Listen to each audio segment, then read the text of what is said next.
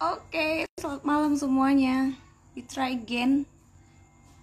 Tadi ada kendala di suara yang gak ke- kedengeran. Semoga udah kedengeran. Sorry buat teman-teman yang udah gabung tadi.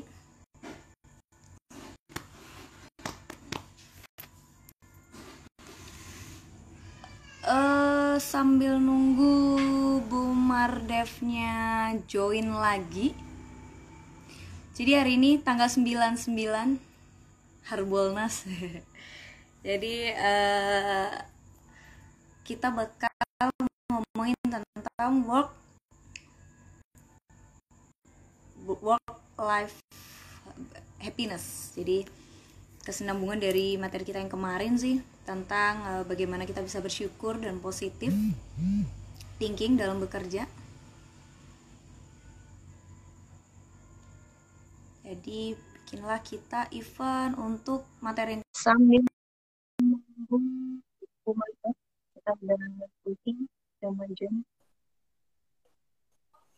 Oke, good.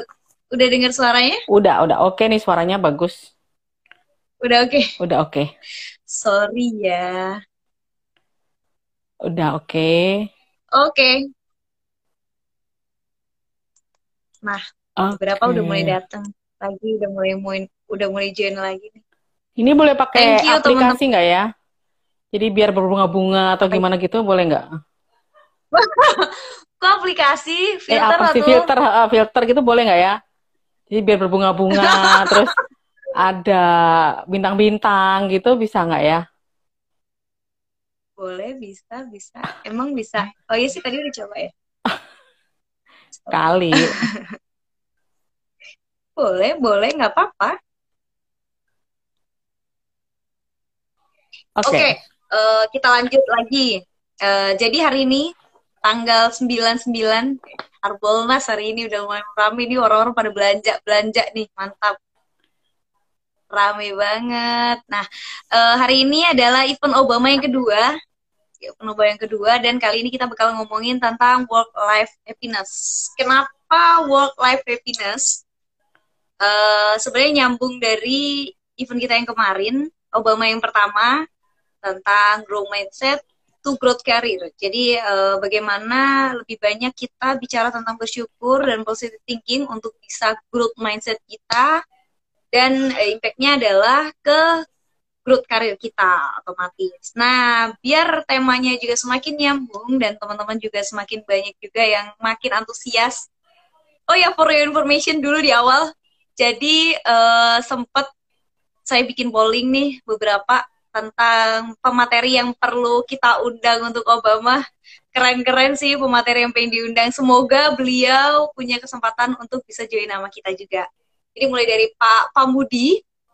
Pak Pamudi adalah HR Director dari Bluebird untuk sekarang ini. Nah, kemudian yang kedua itu juga dari Opa CR. Opa CR, Opa Khairul. Mungkin teman-teman praktisi HR sudah kenal banget siapa beliau jadi seniornya HR sekaligus juga mungkin konsultan gitu ya. Nah, eh, pemateri yang berharap eh dua pemateri itu adalah yang berharap untuk bisa gudang untuk event Obama kita kali ini.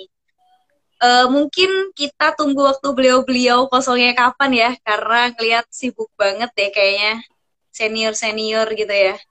Nah, sembari itu mungkin kita akan bikin eh, event-event Obamanya sama Bu Mardev dan saya dulu gitu ya. Jadi semoga nggak bosen sama saya dan semoga saya dan Bu Mardev juga nggak bosen untuk share something ke teman-teman untuk eh, positive vibes lah ya.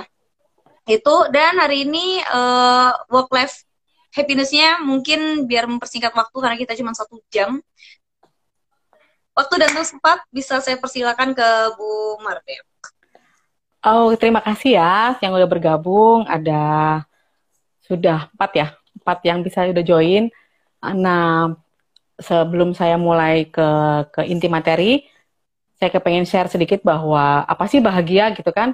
Bahagia itu kalau menurut KBBI, Kamus Besar Bahasa Indonesia, itu adalah kesenangan dan ketentraman hidup secara lahir dan batin.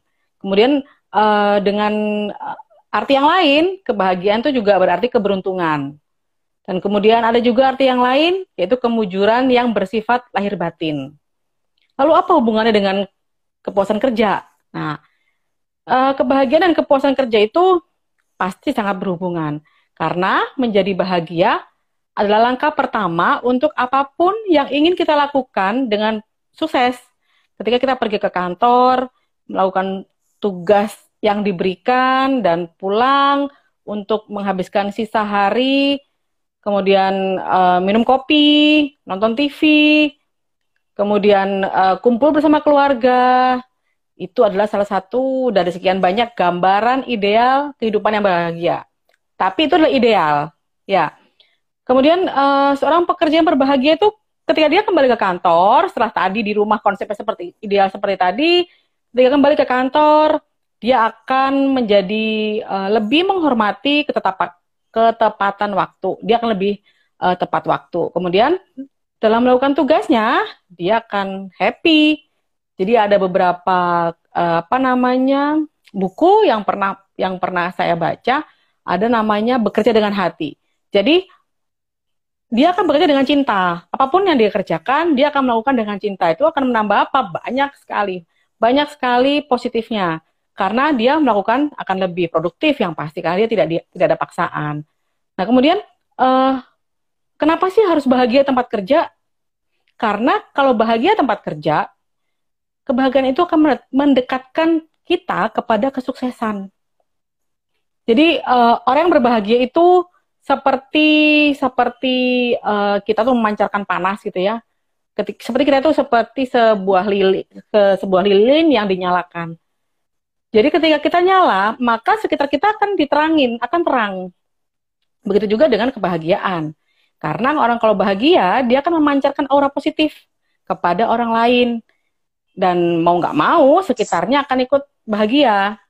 Sama juga kalau kita nggak bahagia. Jadi ketika kita pagi-pagi datang nih ke kantor, kita datang atau rekan kita datang ke kantor dengan tersenyum, kemudian menyapa orang selamat pagi semua dengan senyum, dengan uh, happy. Maka siapa pun yang dekat, termasuk termasuk uh, siapa pun yang melihat itu akan pasti ikut bahagia. Mau nggak mau mau nggak mau dia akan jawab ya kan pagi juga mbak. Pagi juga pak kan gitu. Kemudian apabila rekan kita sama sebaliknya apabila kalau misalnya kita datang ke kantor atau tempat kerja kita tuh dengan habis putus sama pacarnya atau kemudian uh, ini dalam ya. Misalkan di rumah ternyata di rumah ternyata uh, uh, tetangga nggak mau mindahin mo mobil ya kan itu hal-hal simpel hal-hal simpel yang kemudian iya, bikin kita datang kantor bete. Nah, ketika itu pasti pasti akan akan sekitar kita ya mau nggak mau mau negur kita juga akan serba salah, ya kan? Sehingga apa? Situasi kerjanya nggak nyaman, gitu loh. Jadi mau nggak mau, peng, jadi pengennya mau bergerak kanan takut salah, kiri takut salah itu akan apa? Berpengaruh, berpengaruh kepada seluruh tempat kerja, apalagi kita pimpinan sebagai pimpinan, uh, kalau menurut saya haram menunjukkan wajah tidak bahagia. Ya kan? Setuju. Iya, bisa dibayangkan nggak ketika kita datang ke kantor mau meeting dengan wajah yang sudah uh, siap mau makan orang. Kira-kira ini anak buahnya udah dredeg duluan, anak buahnya udah dredeg duluan. Udah pasti. overthinking nih pasti anak buahnya. Pasti. Jadi ketika kita pimpinan bagaimana dengan achievement satu tim? Kalau pimpinannya sudah tidak happy, pasti aduh, kayak aku ngerjain nulis A aja bisa-bisa dimakan nih sama bos gue kan gitu ya. Nah, salah satunya seperti itu. Betul. Hmm, karena kebahagiaan tempat kerja itu secara langsung berkorelasi berkorelasi terhadap peningkatan produktivitas dan seluruh tim. Hmm. Ketika kita happy, achievementnya pasti akan lebih mudah di, dicapai. Sehingga apa ya tadi saya sampaikan di awal bahwa kebahagiaan itu mendatangkan kesuksesan. Bagaimana? Ya itu tadi harus selalu menunjukkan wajah yang happy siapa pun itu. Uh, saya pernah bekerja di sebuah perusahaan di mana uh, wajib ketika kita datang kita harus menyapa siapa pun. Mau hmm. OB, mau satpam, harus disapa. Selamat pagi, Pak selamat pagi Bu gitu. Jadi HRD itu duduk berdiri di depan di pos satpam. Jadi kayak ibu dulu kita sekolah ya, eh, kita sekolah itu kan Guru BK. Ah, ah, guru BK depan pagar kan.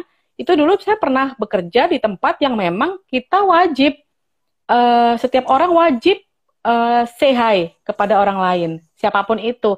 Nah, kalau ada yang ketahuan tidak ada yang tidak ini akan ada eh, teguran. Kenapa sih? Langsung ada coaching, langsung ada konseling. Nah, kenapa? Karena apa? Oh, Karena wah, keren, keren. Ah, karena apa? Bahagia itu penting dalam kesuksesan seluruh tim. Gitu. Waduh, saya di dat ini eh, informasinya ada Pak Budi nih. Pak Budi ini kepala BPJS saat saat ini ya. Pak Budi selamat bergabung. Selamat Eh, bergabung. Terima di- kasih Pak Budi. di cabang mana sekarang? waktunya. Saya lanjut ya, saya lanjut eh, bahwa Ya. kebahagiaan di tempat kerja itu itu akan sangat berpengaruh terhadap stres. Bisa kita bayangkan, di tempat kerja itu waktu kita sebagian besar adalah di tempat kerja. Jadi ketika pagi kita datang jam 8 sampai jam 5 sore itu di mana? Tempat kerja. Di mana jam 8 pagi sampai jam 5 sore itu adalah waktu efektif kita untuk eh waktu hidup ya, waktu hidup kita efektif di jam-jam itu. Jam 5 pagi, fine kita sudah bangun. Tapi tidak efektif, karena apa? Keluarga kita masih tidur. Kita harus prepare bagaimana mau bekerja segala macam. Ya kan? Jadi di tempat kerja itu kebahagiaan itu penting. Ketika sampai rumah kita sudah capek. Sudahlah di rumah capek, eh, di tempat kerja nggak happy, alangkah ruginya hidup kita. Oh my God, betul, Iya dong. betul, betul, betul, Betul. betul. Karena Ya. kepada siapa pun, oh aduh ada Mas Bimantara. Ya, Kak Heri Ah, nih. Kak Heri, halo Heri. ya, jadi kenapa itu penting tempat kerja? Kalau bila di tempat kerja ini eh, apa namanya kita nggak happy, maka kita kan mudah stres. Sebagian besar loh waktu kita di di di kantor, kecuali Sabtu Minggu Bagi yang Sabtunya libur, Libur dong. ya. Kalau yang nggak libur kalau ya, Sabtunya nggak libur lebih banyak lagi waktu yang terbuang. Betul, betul sekali. Karena eh, ada satu penelitian eh, yang namanya dari seorang penasihat kepemimpinan in- bahwa da- di Harvard Business Review ya, saya selalu mengatakan Mbak Ani gitu ya, Mbak Ani itu menyebutkan bahwa ketika karyawan tidak bahagia, otak mereka mulai terputus dari emosi positif. Waduh, ini kalau libur terus bagaimana Kak? Nah ini bersyukur Satunya, satunya bilang nih Kak Geges bilang kalau Sabtu masuk gimana nih Ma? Yang Kak Heri bilang kalau libur terus gimana Kak? Wah, sungguh saling bersinggungan berarti nih. eh, berbanding terbalik ya. Jadi gini, Betul. saya lanjutkan bahwa eh, ap- apa udah seorang tidak bahagia maka akan merusak daya berpikir kreatif dan penalaran sehingga kalau kita stres tempat kerja mau nggak mau akan jadi nggak kreatif. Itu menurut menurut eh, penelitian Mbak Ani, Mbak Ani, Mbak Ani Meki gitu namanya. Kemudian eh, lanjutnya dia mengatakan bahwa jika salah jika, dalam artikelnya tentang hubungan antar pikiran, perasaan dan tindakan, jika salah satu dari ini rusak maka akan menghambat yang lain. Jadi antara pikiran, perasaan dan tindakan itu adalah satu kesatuan. Karena apa? Eh, pikiran kita akan menghasilkan perasaan. Perasaan kita akan menghasilkan tindakan. Seperti yang saya sampaikan kemarin bahwa eh, mindset itu adalah paling utama di di sesi kita sebelumnya ya. Gitu. Eh, kemudian eh, apabila kita habiskan di waktu ke apa di waktu kita di kantor 8 jam tadi, apabila mencapai kita bahagia, maka akan mencapai untaian positif yang membuat kita terangkat dan sangat meningkatkan respon terhadap stres dan mengarahkan fokus ke aspek positif dari kehidupan kerja. Kalau jadi stres, kalau kita stres, kita akan kehilangan fokus dan menuruti pikiran yang mencela diri sendiri. Seperti gini, aduh, karena saya stres tempat kerja ya, kayaknya saya harus cari tempat lain deh. Harus berhenti deh. Saya nggak tahan. Udahlah, itu yang terjadi pasti. Jadi apabila seorang profesional, sebagai se- eh, seorang profesional siapa pun itu dalam bidang apa pun, maka wajib memiliki sifat positif, memiliki perasaan positif terhadap pekerjaannya yang akan membuat dia lebih semangat dan fokus membangun diri. bukan fokus terhadap masalah karena kalau uh, fokus terhadap masalah ya sudah dia akan nggak happy lah. Apa pun yang dia kerjakan pasti akan ngerasa kurang kurang kurang dan akhirnya menyalahkan diri sendiri. Ini kan nggak bagus ya. Kemudian yang selanjutnya kenapa harus bahagia? Karena kebahagiaan tempat kerja itu akan menjadikan lebih sehat dan produktif. Apabila kita membiarkan stres dan kecewa terhadap pekerjaan masuk dalam perasaan maka sulit sulit bagi kita untuk menyingkirkan. Karena gini, uh, dalam suatu uh, apa pekerjaan kita pasti berhubungan dengan orang lain. Orang kita tidak bisa membuat orang lain tuh melakukan sesuatu seperti yang kita inginkan. Karena dia punya perasaan sendiri, pikiran sendiri. Jadi bagaimana? Kita yang bisa menentukan. Tidak bisa kontrol orang lain Betul. lebih tepatnya ya. Yang bisa kita kontrol siapa? Diri kita sendiri. Diri kita sendiri. Betul. Diri kita sendiri. Kita nggak bisa lihat orang lain itu uh, aku sebenarnya pengennya dia tuh kalau ketemu aku tuh senyum misalkan, tapi kita nggak bisa ngontrol orang lain. Yang bisa kontrol siapa? Ya perasaan kita yang bisa kita kontrol. Ya, sehingga kalau jangan sampai perlakuan orang lain tadi yang tidak pas dengan kita mempengaruhi kebahagiaan kita. Orang lain mau apa pun, hmm. ya itu terserah orang lain. Kita harus bisa memanage bagaimana kita merasa bahagia dengan apa pun yang dilakukan orang lain ini kata Heri benar kan karena orang lain itu adalah makhluk astral yang berwujud atau betul Kak Heri iya betul ya. betul banget nah saya lanjut bahwa uh, seorang profesional yang sukses itu harus dapat mengoptimalkan pekerjaan mereka untuk lebih bahagia. Karena apa? Biar menghindari apa? Hipertensi. Orang kalau stres, orang lain dipikirin di darah tinggi lama-lama. Nggak lama-lama sebentar udah darah tinggi ya kan? Karena darah tinggi lihat orang uh, bergerak sedikit emosi. Ya kan? Pengen menghujat gitu kan? Julid akhirnya. Akhirnya jadi netizen deh pada julid ya kan? Ngomongin di belakang. Lalu apa? Nggak sehat organisasi Aduh. tadi. Lalu iya. bagaimana? Akan ya lama-lama akan menjadi mentalnya buruk pastinya. Seluruh organisasi akan jadi jelek. Karena berisi orang-orang yang tidak bahagia. Ya kan? Kalau kita bahagia, mau orang lain, uh, kalau orang Jawa bilang mau nyungsep, mau nung, eh sorry ya, maksudnya mau nyungsep, mau muter balik, kita kita yang bisa mengatur kebahagiaan kita. Karena apa? Sakit psikis itu pengaruhnya sangat besar terhadap fisik. Betul. Kalau orang psikologi pasti tahu bahwa orang pertama kali sakit itu adalah karena psikisnya yang tidak sehat. Dalam beberapa uh, pernah pernah dengarkan satu kajian ya dalam agama dalam agama Islam bahwa segala penyakit fisik itu berhubungan dengan penyakit psikis. Sehingga apa? Ketika dia sakit, yang disembuhkan adalah psikisnya dulu. Mentalnya dulu, perasaannya dulu. Harus minta maaf pada orang lain. Itulah, itu itu uh, yang pernah saya ikuti. Pernah saya dengar sebenarnya. Walaupun dengarnya juga setengah-setengah. Ya, ya. Antara dengar dan tidak gitu kan. Karena Jadi sangat berpengaruh. Dan itu pasti berpengaruh. Ya kan? Kemudian yang keempat, selanjutnya adalah kenapa harus bahagia? Karena bahagia karena kalau kita bahagia, dalam satu organisasi banyak yang bahagia, itu akan meningkatkan engagement. Dalam satu perusahaan, apabila diisi orang-orang bahagia, orang malas untuk cari kerja tempat lain. Karena nyaman itu penting. Memaafkan mantan terutama. Memaafkan mantan terutama. Oh iya, wajib. Yang mantan penting tuh tetap harus dimaafkan. Tapi, tapi tidak untuk balikan.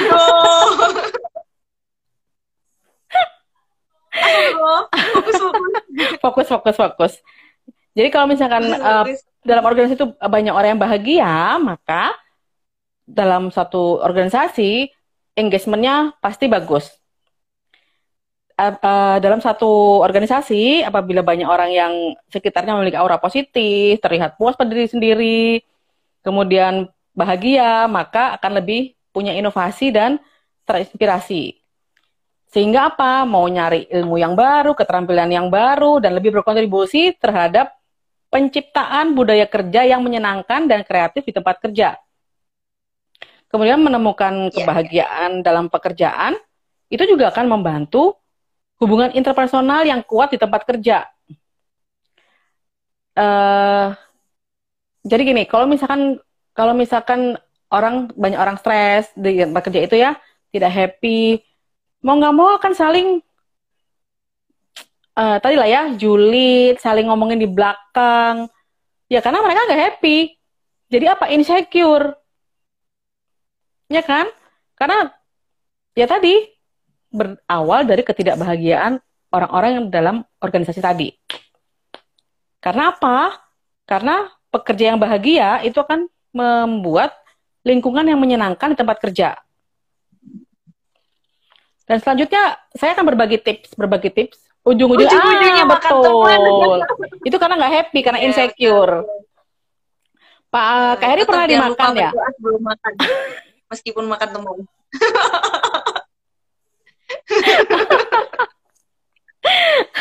Saya kan berbagi tips ya, berbagi tips eh, bagaimana sih Oke. bisa bahagia. Yang pertama adalah eh, eh, buat suasana yang Sorry, ini- menyenangkan. Bu, Bu, Mm-mm. Bu Marde mau tanya dulu. Mm-mm, Jadi mm-mm. ini tipsnya tuh untuk siapa nih?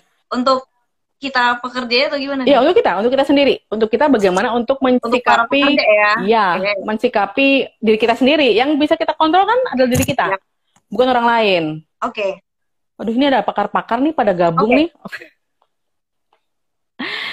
Hai Oke, Nova. oke. Oke ya, saya bagi Oh iya, tips. eh, yang pertama itu adalah eh, buat suasana yang menyenangkan tempat kerja. Dan bagaimana adalah pertama kali bikin suasana yang tidak membosankan. Contoh tempat kerja itu jangan berantakan. Habis kerja dirapikan. Karena apa? Tampilan meja kita itu adalah gambaran diri kita, Setuju. gambaran pekerjaan kita. Hai Nova. Kalau meja kita berantakan, kita juga berantakan. Dan apabila kita tidak men- tidak sedang mencari sesuatu dengan kondisi berantakan, nggak ketemu, akhirnya apa? Marah-marah, emosi, kesel. juga sih. Betul. Banyak yang terdelay pekerjaan karena mencari sesuatu yang sebenarnya bukan hal yang penting, hanya karena meja kita berantakan.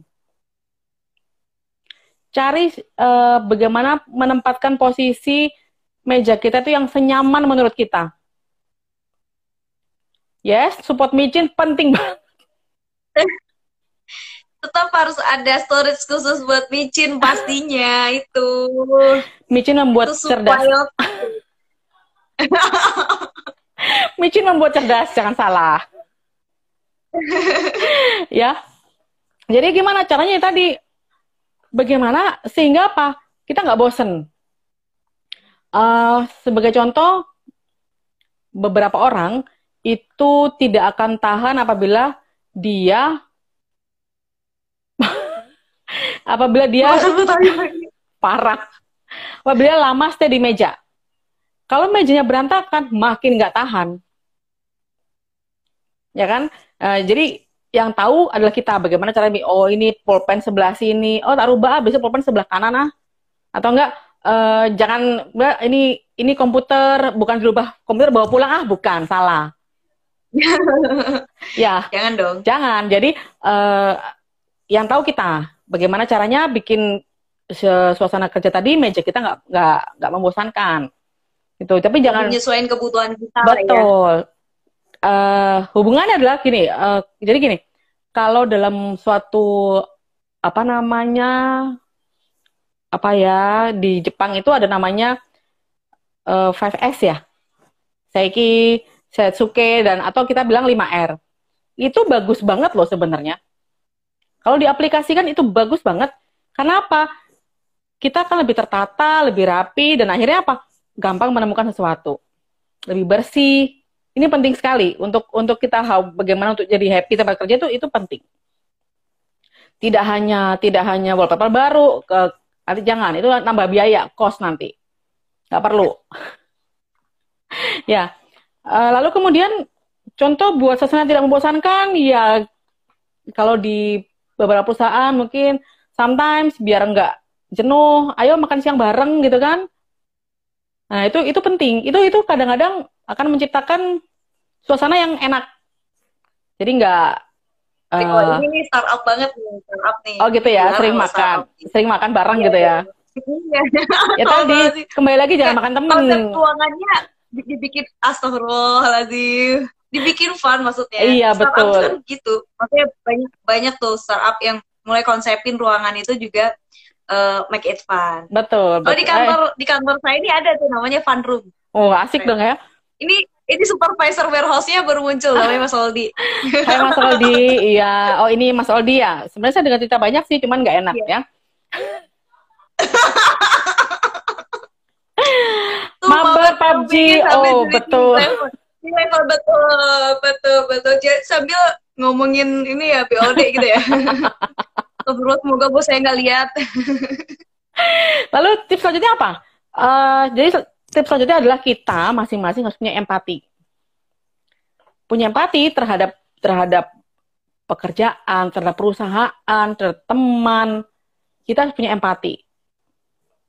Karena apa itu penting sekali. Ketika perusahaan sedang perusahaan sedang apalagi saat ini ya, kondisi saat ini hmm. hampir 90% perusahaan pasti terimbas. Terimbas dari uh, COVID. Pandemi ini ya apa yang kita lakukan, kita harus bisa berempati. Dengan kondisi kayak saat ini. Huh? Bu, mau tanya nih ah. Bu, kalau misalkan untuk tadi kan kita lagi ngomongin empati nih.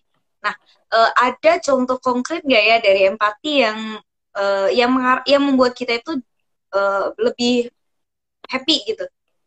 Uh, pasti banyak. Contoh gini, ketika kita di contoh konkret contoh ya, contoh ya, ketika mau nggak mau perusahaan harus layoff harus layoff. Aduh. Ya kan, harus layoff uh, karyawan. Kenapa? Karena perusahaan nggak mampu nih bayar sekian banyak orang. Gitu kan?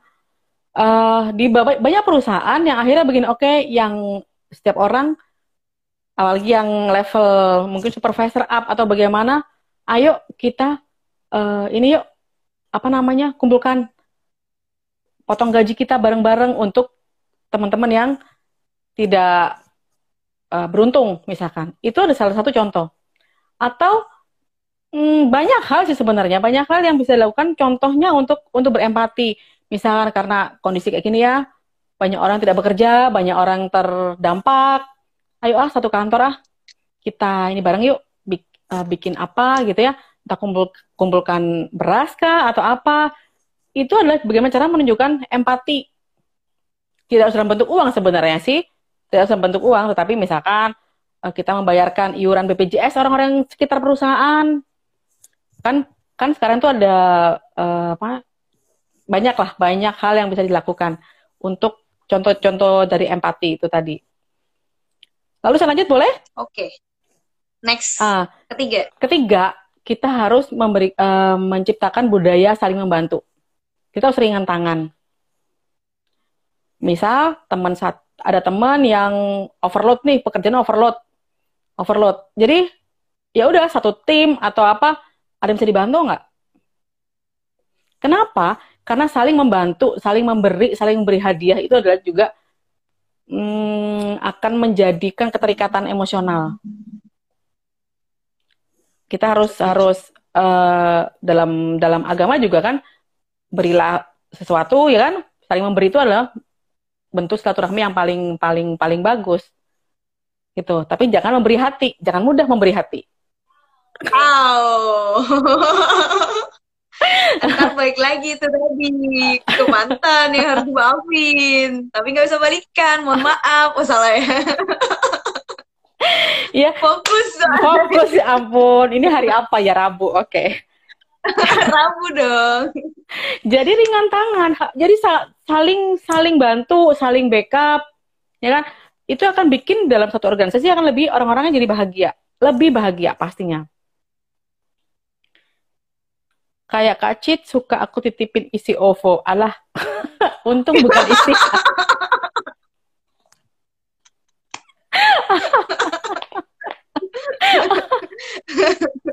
Saya jadi pengen Wow, bahaya, iya, iya, iya. bahaya, bahaya. Oke ya, Dan setelah ringan tangan tadi harus bagaimana kita? Yang selanjutnya tips selanjutnya adalah kita jadi pendengar yang baik. Saling jadi pendengar. Jadi gini, kalau temen setiap orang punya masalah, setiap orang punya masalah masing-masing. Tidak ada dalam rekan kerja kita tidak ada satupun yang tidak punya masalah. Ketika dia bilang, aku nggak punya masalah, eh, itulah masalahmu gitu. Eh, Karena kamu nggak agak peka kan gitu kan? Betul. Ya kan, aku nggak punya masalah. betul. Ya, mungkin beberapa orang bisa menganggap ini kecil atau besar. Tetapi tugas kita, tugas kita untuk menciptakan keadaan yang bahagia dalam tempat kerja adalah menjadi pendengar yang baik. Bukan kita jadi tempat sampah orang-orang ya, jangan mau juga. Tetapi paling tidak kita lebih kita tahu, oke ini yang memang harus didengarkan, ini yang tidak.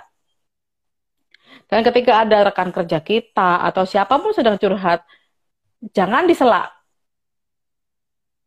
Jangan disela, jangan jangan eh, diprotes dulu. Jadi pendengar yang baik. Sebenarnya setiap orang punya masalah itu hanya satu kok kuncinya. Bagaimana orang itu pasti punya cara untuk menyelesaikannya sendiri. Tidak perlu dikasih solusi kok. Dia akan tahu Betul. Betul, tidak perlu. Kita hanya cukup mendengarkan. Dan Dia sudah punya jawabannya sendiri. betul, kalau kita dengarkan, itu dia akan membuka hati. Eh, hati lagi jadinya nih. Maksudnya, eh ya tadi ak- akhirnya timbul keterikatan emosional. Uh, dia tuh baik banget loh. Saya punya masalah, dia dengerin loh gitu kan. Ini akan bikin Hmm. dalam satu perusahaan, dalam satu organisasi dengan teman-teman sekerja kita akan lebih happy. Jadi pendengar yang baik. Itu itu kita, kita jadi pendengar yang baik. Selanjutnya adalah eh, kita harus positive thinking. Karena pada dasarnya tidak ada orang salah. Yes, intinya eh, hiduplah dengan bahagia. Betul, betul. Ini tem- eh, ini teman saya nih eh, pengusaha hebat. Niken. Ya, betul dari Pekalongan ya. Oh, ini Tante Niken Ya, yang Pekalongan. betul, Iya, iya. betul. Yang oke banget ambil pelajaran bahwa eh, dengan kisah beliau sebenarnya itu juga salah satu bisa jadi ini kan bahwa ketika dalam keadaan ter, ter apa namanya eh, terjepit ya, Buniken ya kalau pernah pernah ingat adalah Tuhan tuh maha kaya. Nggak usah kamu pikir sendiri, minta sama Allah, gitu kan? Itu itu yang saya ini sampai sekarang. Iya, iya, iya, betul, betul. Saya juga masih ingat. Ah ya, Sel- selanjutnya adalah kita positive thinking. Sekali lagi bahwa tidak ada orang salah. Karena kalaupun salah, pada dasarnya setiap orang itu punya alasan untuk melakukan sesuatu. Pada dasarnya, ketika ketika kita datang ke tempat kerja dan tempat kita dan teman kita tiba-tiba nyolot ya, apa sih gitu kan? Pasti dia punya alasan. Pasti dia punya alasan. Jadi kita positive thinking aja. Nggak perlu, ih ini orang kenapa sih sirik banget sama gue? Nggak juga, nggak perlu kayak gitu. Nggak perlu overthinking juga. Ah, Iya betul. Ini Mas Kasaputro bilang, eh Cahyo, Mas Cahyo nih eh, bahagia itu tingkatkan imun. Betul. Lebih Betul. bahagia, lebih sehat pastinya. Nah, Yes. kembali ke positive thinking adalah apa pun dilakukan orang lain itu pasti punya alasan. Tugas kita adalah mengatur perasaan kita dan pikiran kita, bukan orang lain. Orang mau berbuat apa pun, selama kita selama kita bisa positif, apa pun dilakukan orang lain nggak ngefek buat kita, nggak ngaruh, nggak pengaruh sama sekali.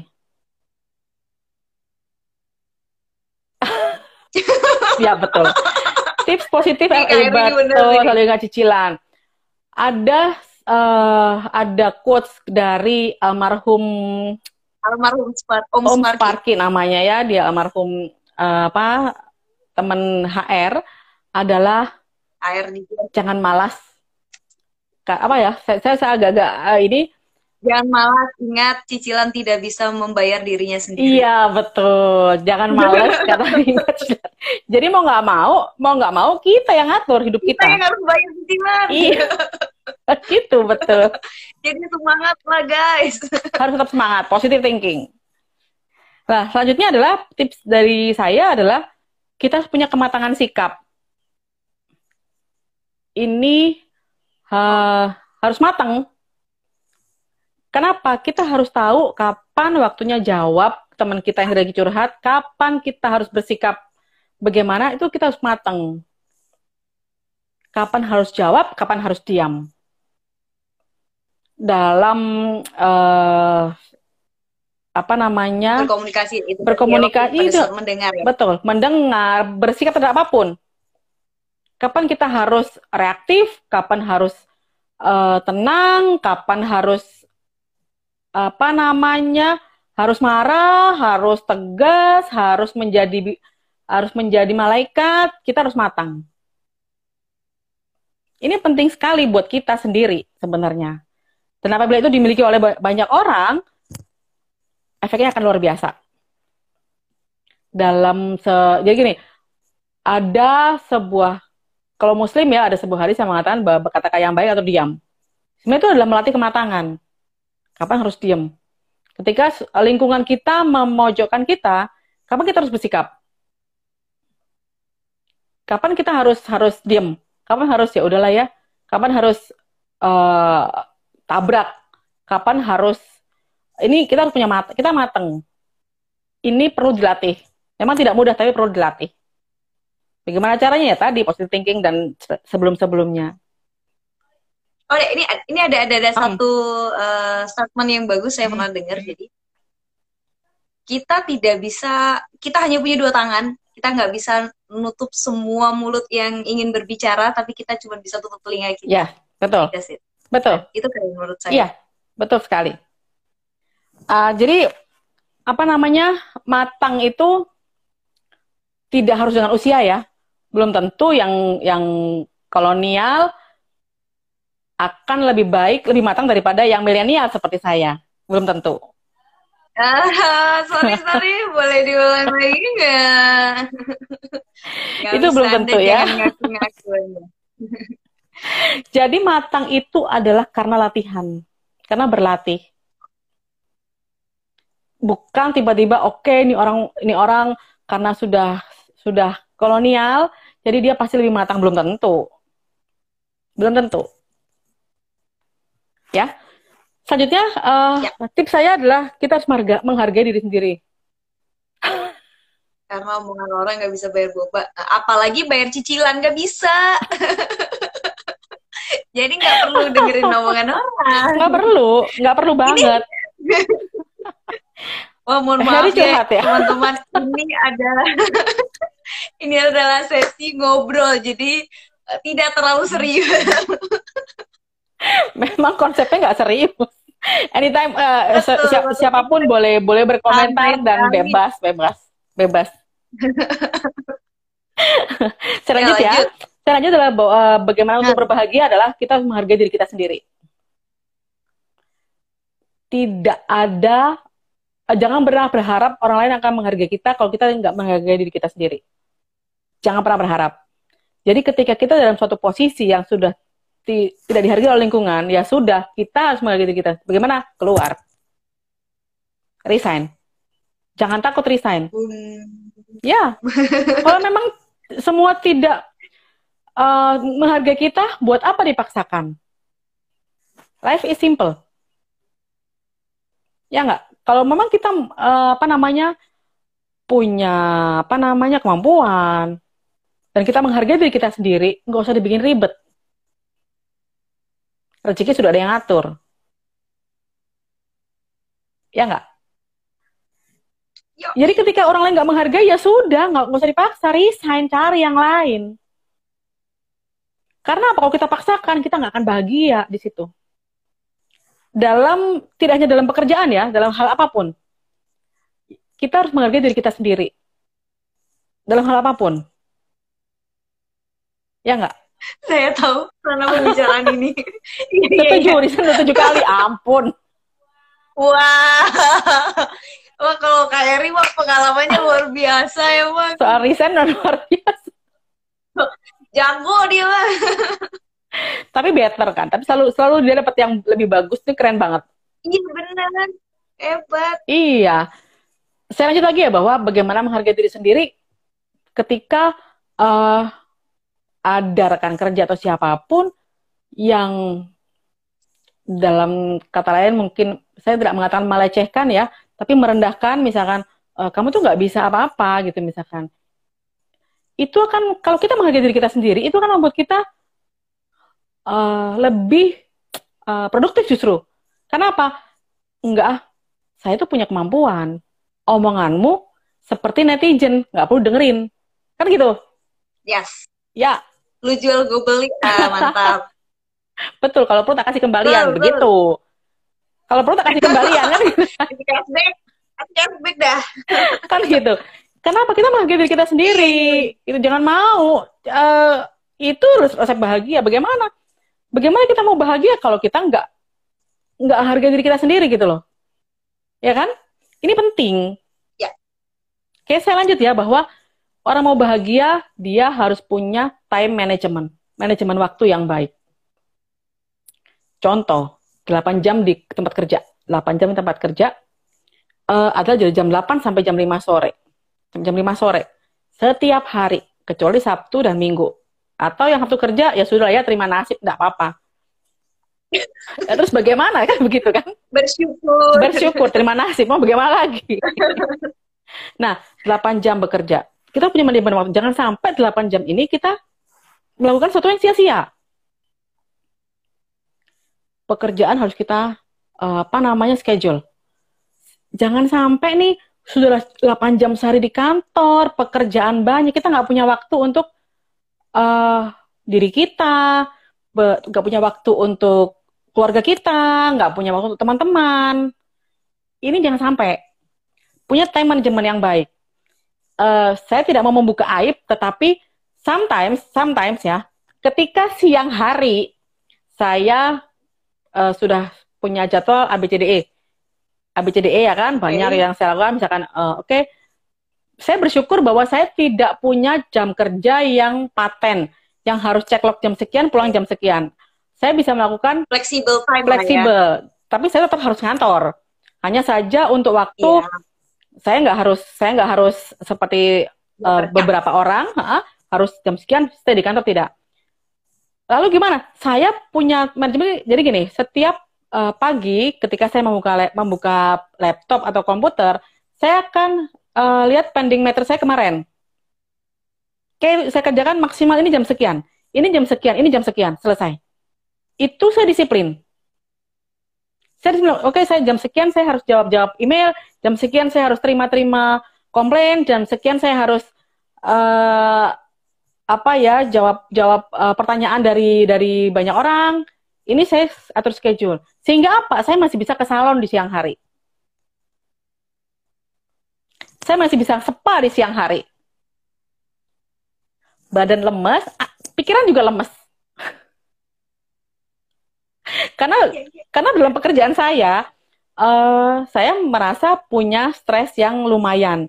Karena salah salah ambil kebijakan, maka itu akan berakibat pada kos, kepada nasib orang lain dan banyak hal. Jadi saya harus tepat. Kalau kalau saya stres, uh, saya tidak tahu bagaimana nasib orang lain. Nah, akhirnya kan gitu. Berapa kos yang akan timbulkan? Bisa jadi ada kemungkinan salah mengambil keputusan. Betul, betul, pasti. Jadi kan saya saya tetap dengan wak manajemen waktu yang baik, maka saya bisa melakukan hal lain. Begitu juga bagaimana keluarga, teman-teman, dan pekerjaan itu saling mendukung. Saling mendukung. Oleh karena itu teman-teman, kalau misalkan uh, uh, yang sudah tahu saya, maka teman-teman akan tahu bahwa saya masih punya waktu buat ngopi. Saya masih punya waktu untuk pergi uh, ke salon saya masih punya waktu untuk hangout. Saya masih punya waktu untuk keluarga saya. Ini akan dan ini saya rasakan bahwa itu membuat saya lebih happy, lebih bisa berpikir uh, lebih cepat. Ini penting sekali. Time management yang baik, pembuat penjadwalan dan lain-lain. Jangan sampai waktu 8 jam itu kita buang sia-sia dengan chat hanya chatting, hanya lihat-lihat status Instagram orang lain, hanya julid, nggak perlu. lakukan sesuai dengan uh, tupoksi ya kalau orang bilangnya tugas pokok. Uh, sesuai dengan ini lah job desk-nya lah. Karena apa? Itu penting sekali. Aja ada waktu untuk untuk ya tadi menyeimbangkan antara pekerjaan rumah tangga eh pekerjaan keluarga dan teman-teman. Karena suatu saat kita butuh bertemu teman-teman. Untuk apa sih? Untuk hanya sekedar ketawa kadang-kadang dalam keluarga tidak semua hal bisa kita ceritakan. Kita butuh ketemu, kita butuh me time untuk bertemu teman-teman. Untuk apa? Menjadi diri kita sendiri. Begitu juga di pekerjaan. Kita butuh me time tadi di luar teman-teman di pekerjaan karena apa? Apalagi pimpinan. Dia harus jaim. Tidak mungkin pimpinan itu di depan anak buah kita gila. Butuh me time Bagaimana caranya? Harus punya waktu, manajemen waktu yang baik. Oke, saya lanjut lagi bahwa terakhir tips saya adalah uh, kita harus meningkatkan rasa syukur. Ini adalah paling paling penting. Mau apa pun pekerjaan kita, kalau kita punya rasa syukur, everything will be simple. Everything will be easy mau uh, jadi apa pun lah. Kalau HR, kalau seorang HR di akhir tahun dan awal tahun adalah masa-masa terhektik. Karena di akhir tahun kita harus bikin manpower planning, kita harus bikin struktur upah, kita harus bisa prediksi budgeting, kita harus banyak hal. Dan itu dilakukan betul dengan kesepakatan manajemen, tetapi siapa yang menyiapkan datanya? Semuanya adalah HR. Inilah masa-masa yang paling hektik. Bagaimana biar nggak stres? Bersyukur Alhamdulillah saya masih diberikan pekerjaan. Alhamdulillah saya masih dikasih sibuk. Coba saya nggak sibuk, di PHK saya besok. Kan begitu? Coba saya nggak punya pekerjaan, nggak ada yang harus saya lakukan. Besok saya nggak panjang. Jadi bersyukur itu adalah poin penting dari seluruh kebahagiaan. Karena uh, apa namanya? Kalau sudah bersyukur, maka segala sesuatu walaupun itu buruk, itu akan jadi positif. Contoh misalkan uh, kalau di HR ya, kita akan tahu budgeting nih bahwa pencapaian tahun kemarin tidak sesuai dengan harapan manajemen. Jadi yang harusnya kemarin achieve misalkan tahun ini diprediksikan naik 50% sehingga besok bisa meningkatkan gaji karyawan untuk 30% minimal ya ternyata tahun ini nggak tercapai. Sehingga mau nggak mau besok nih uh, apa namanya kemungkinan karena kita akan menandatangani PB karena nggak semua nggak ikut UMK misalkan. Misalkan seperti itu. Ya disyukuri. Ya disyukuri. Alhamdulillah masih ada yang bisa pakai gaji. Kalau kita nggak have kalau kita nggak bersyukur aduh besok ini ada teman-teman nggak naik gaji nih.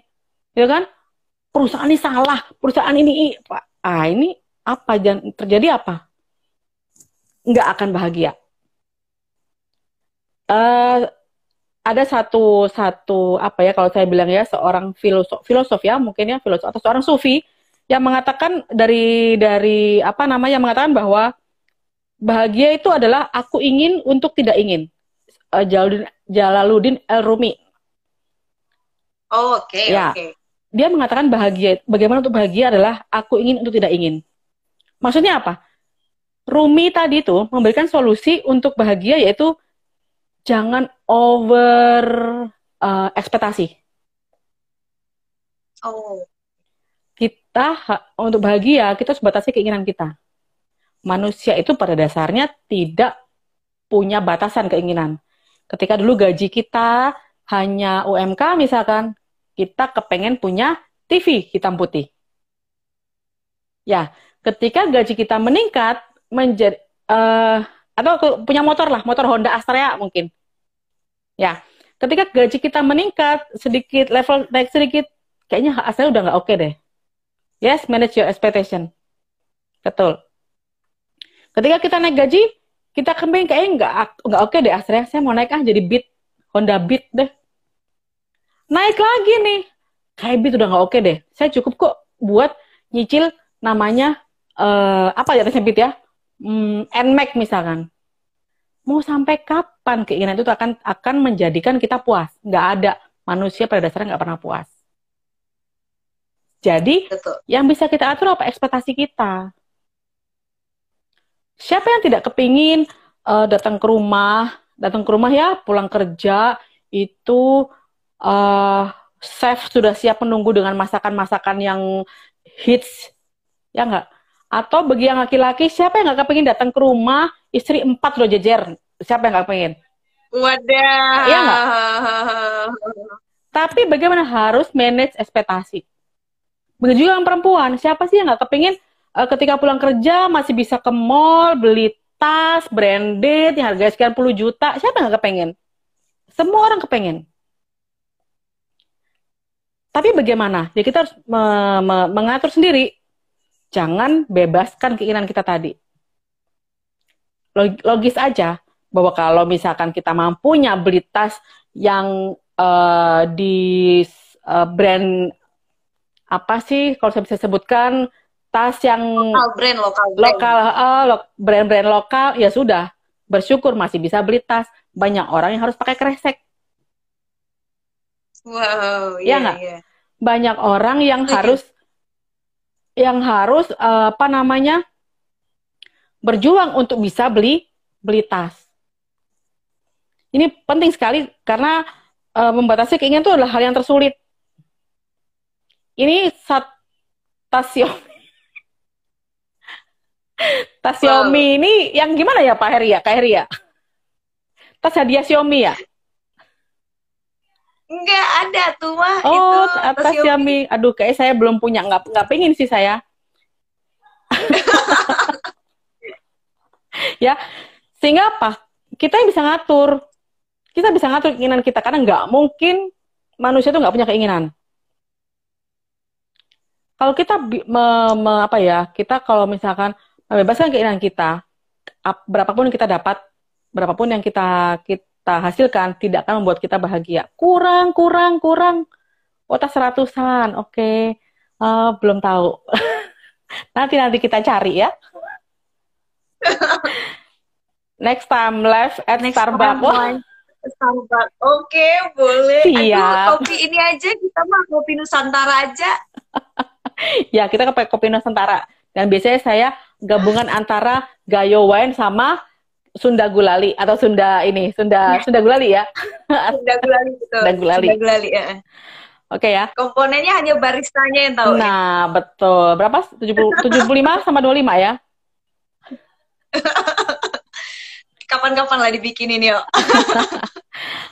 saya lanjut ya bahwa Boleh tadi uh, sembilan tadi itu adalah tips saya untuk meningkatkan bahagia. Dan saya rasa tidak hanya di kantor, tapi di mana pun. Karena bahagia itu, bahagia itu ya kita yang tentukan. Uh, bahkan saya mengatakan bahwa bahagia itu pilihan. Kita mau bahagia atau tidak, kita yang milih. Di gunungan, jauh Pak. boleh, boleh. Jauh banget tapi ya. ya, bahagia itu pilihan. Kita mau bahagia atau tidak, itu kita yang kita nentukan. Lebih kepada tadi perasaan kita kita tentukan, bukan orang lain. Lingkungan mau sesempit apa pun, kalau kita milih bahagia, itu yang akan kita dapatkan. Jangan sampai lingkungan mempengaruhi kita. Kalau bisa, kita yang mempengaruhi lingkungan. Jangan sampai li, uh, orang lain mempengaruhi diri kita. Kita yang mempengaruhi orang lain. Ada satu quotes, ada satu quotes bahwa uh, being happy doesn't mean everything's perfect ini saya sok ke Inggris ya, mohon maaf ya, agak sok ke Inggris sedikit. Saya selalu mengatakan bila orang ngasih quote Inggris itu saya tuh agak sebel sebenarnya, tapi ya ya sudah lah ya. Uh, iya benar. saya baru mau ngomong gitu bu sebenarnya. Jadi saya sok ke Inggris bahwa being happy doesn't mean everything perfect. But it means you decide to look beyond the imperfection. Jadi apa pun yang kalau saya boleh mengatakan dengan bahasa kasar saya bahwa bahagia itu tidak harus segala macam sempurna. Wow, waduh, jauh, jauh benar. Tiketnya mahal. Harus tes rapid dulu nih. Kita harus tes rapid dulu. Jadi kita tentukan untuk mencari dalam setiap ketidaksempurnaan. Oke, ada yang mau anu nggak? Uh, mungkin ada teman-teman yang bisa sharing? Dari saya cukup. Oke, bentar dulu mm -hmm. deh. Kayak waktu Oh, udah cukup ya? Oke. Okay. Ah. Uh, waktunya pun sebenarnya sih kayaknya nggak terlalu banyak. Mungkin tinggal 5 sampai 10 menit lagi. Nggak berasa ya? Kan tadi sempat ke pending. Nggak berasa ya? Iya. uh, kesimpulan intinya adalah kalau misalkan tadi kan kita jual tema tema kita ya, tema kita adalah work life uh, happiness. Jadi mungkin pada prinsipnya adalah work life balance yang mungkin lagi diomongin banyak orang sebelum ada pandemi ini kan lagi hektik banget nih. Semua orang pada pengen banget work life balance work life balance. Nah poin untuk bisa seimbang antara work dan life ini adalah happiness gitu. Betul. Mungkin setuju sekali. dan uh, tips-tipsnya tadi sudah disebutin dan itu banyak banget. Mulai dari berpikir positif, bersyukur, kemudian uh, beresin meja lu sendiri gitu kan, uh, jadi pendengar yang baik, dan uh, pendewasaan diri, time management gitu. Nah itu itu banyak banget sih kalau misalkan dari uh, teman-teman ada yang mau share sesuatu atau mau tanya sesuatu boleh banget. Ini ini ini sih uh, Kak Heri mungkin Kak Heri itu kan ini uh, Kak Heri itu sekarang posisinya kalau saya nggak salah head of HR-nya OI. Siapa oh, yang tidak tahu OI? OI siapa yang nggak tahu sih? Satu ini marketplace ya? Suaranya hilang. Ah, halo, halo? Hilang nggak? Udah, udah, deh. Ada. Kecil betul. Oke, halo, halo? Gak apa-apa deh, tetap denger. Ah, ya, ya, ya. Oke, oke. Oh, ini... Oke. Halo, tes, tes. Gak tau lah. Apanya gak tau lah. Apa itu? Oh ya. Oke, berarti next event kita akan disponsori oleh Oi. Oke, tepuk tangan. Terima kasih, Eri. Salam buat si cantik. Yeay. tidak terkenal masa itu yang tidak kenal oh itu perlu dipertanyakan itu dia hidup di era kapan itu kak Uh, Oke. Okay. Nah, ini nih uh, bagus Mas nih yesterday is uh, uh. story, hmm? tomorrow is mystery, but today is a gift. Kumpul oh. Panda, betul. Ya, betul. Jadi ponya siapa? Pertanyaan saja adalah ponya siapa? Eh, saya mau ngomong tapi takut durhaka. Nggak terkenal tapi duitnya banyak lagu. Eh eh siapa sih yang gak kenal? Oi beneran serius nih ada yang nggak tahu? Oi ai. Eh kacau sih enggak lah.